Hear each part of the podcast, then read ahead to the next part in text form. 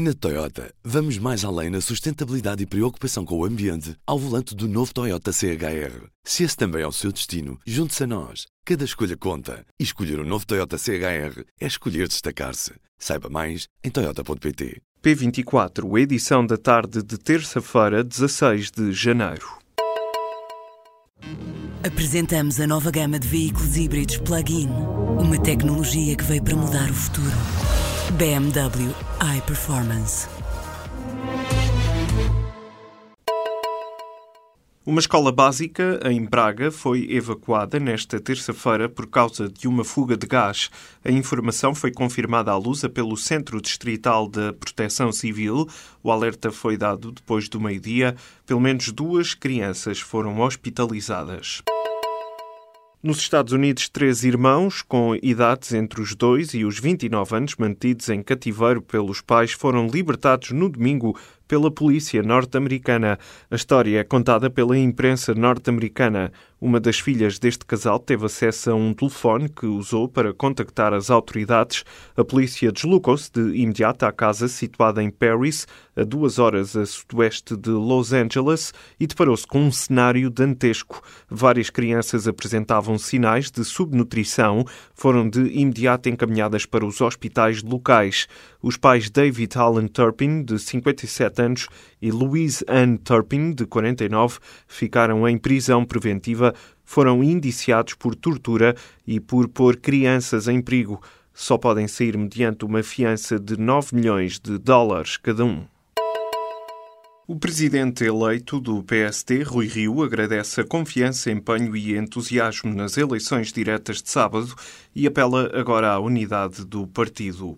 Num e-mail enviado aos militantes, Rui Rio relembrou ainda uma frase que marca a história do partido: Hoje somos muitos, amanhã seremos milhões. Rui Rio foi eleito presidente do PSD no passado sábado com 54% dos votos contra Santana Lopes. Toma posse no congresso que se realiza entre 16 e 18 de fevereiro em Lisboa. O Conselho de Finanças Públicas prevê um déficit abaixo dos 1,4% em 2017. O número consta no relatório de análise às contas públicas durante os primeiros nove meses do ano passado. A entidade liderada por Teodora Cardoso destaca o efeito positivo no orçamento trazido pelo desempenho mais forte da economia e do emprego. O Conselho de Finanças Públicas diz mesmo que este resultado pode ser garantido sem que o Estado receba a totalidade da receita extraordinária proveniente da devolução da garantia atribuída ao BPP.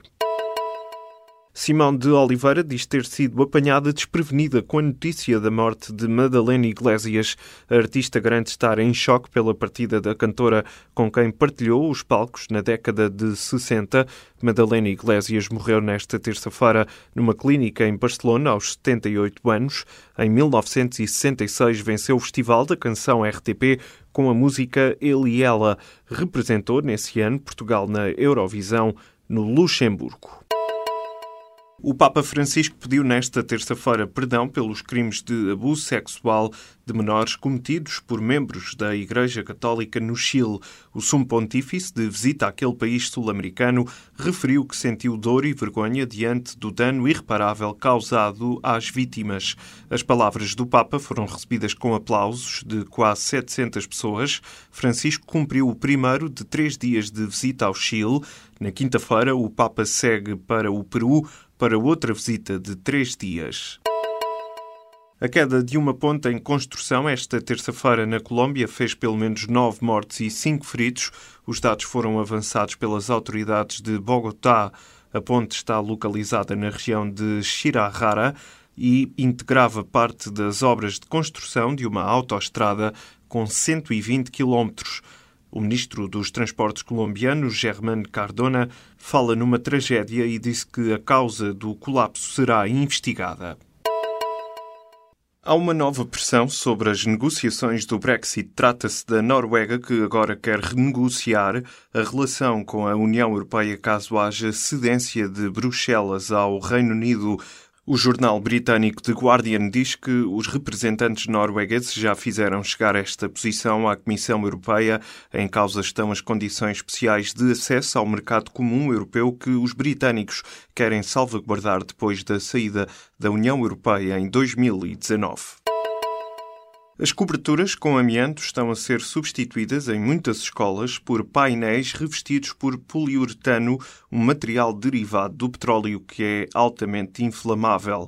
Questionado pelo público sobre o assunto, o engenheiro e investigador principal do Laboratório Nacional de Engenharia Civil, Carlos Pina Santos, garante que o poliuretano pode ser, em certas situações, altamente inflamável. Este material é o mesmo que revestia a Associação Recreativa de Vila Nova da Rainha, em Tondela, onde no passado sábado houve um incêndio que provocou oito vítimas mortais e mais de 50 feridos. Não é novidade que o excesso de sal está associado a vários problemas de saúde. Agora, uma equipa de cientistas norte-americanos descobriu a forma como o sal é altamente prejudicial para o cérebro. Um estudo feito em ratinhos, publicado nesta segunda-feira na revista Nature Neuroscience, confirma os estragos que o sal provoca no cérebro e esclarece como se processam esses danos cognitivos. O alerta para este cenário negro do sal chega com uma luz ao fundo do túnel. Os efeitos são reversíveis. Bastará tirar o excesso de sal do prato. No ensaio em ratinhos, os especialistas perceberam que o excesso de sal acaba por provocar, por exemplo, um déficit na memória. Na Toyota, vamos mais além na sustentabilidade e preocupação com o ambiente ao volante do novo Toyota CHR. Se esse também é o seu destino, junte-se a nós. Cada escolha conta. E escolher o um novo Toyota CHR é escolher destacar-se. Saiba mais em Toyota.pt.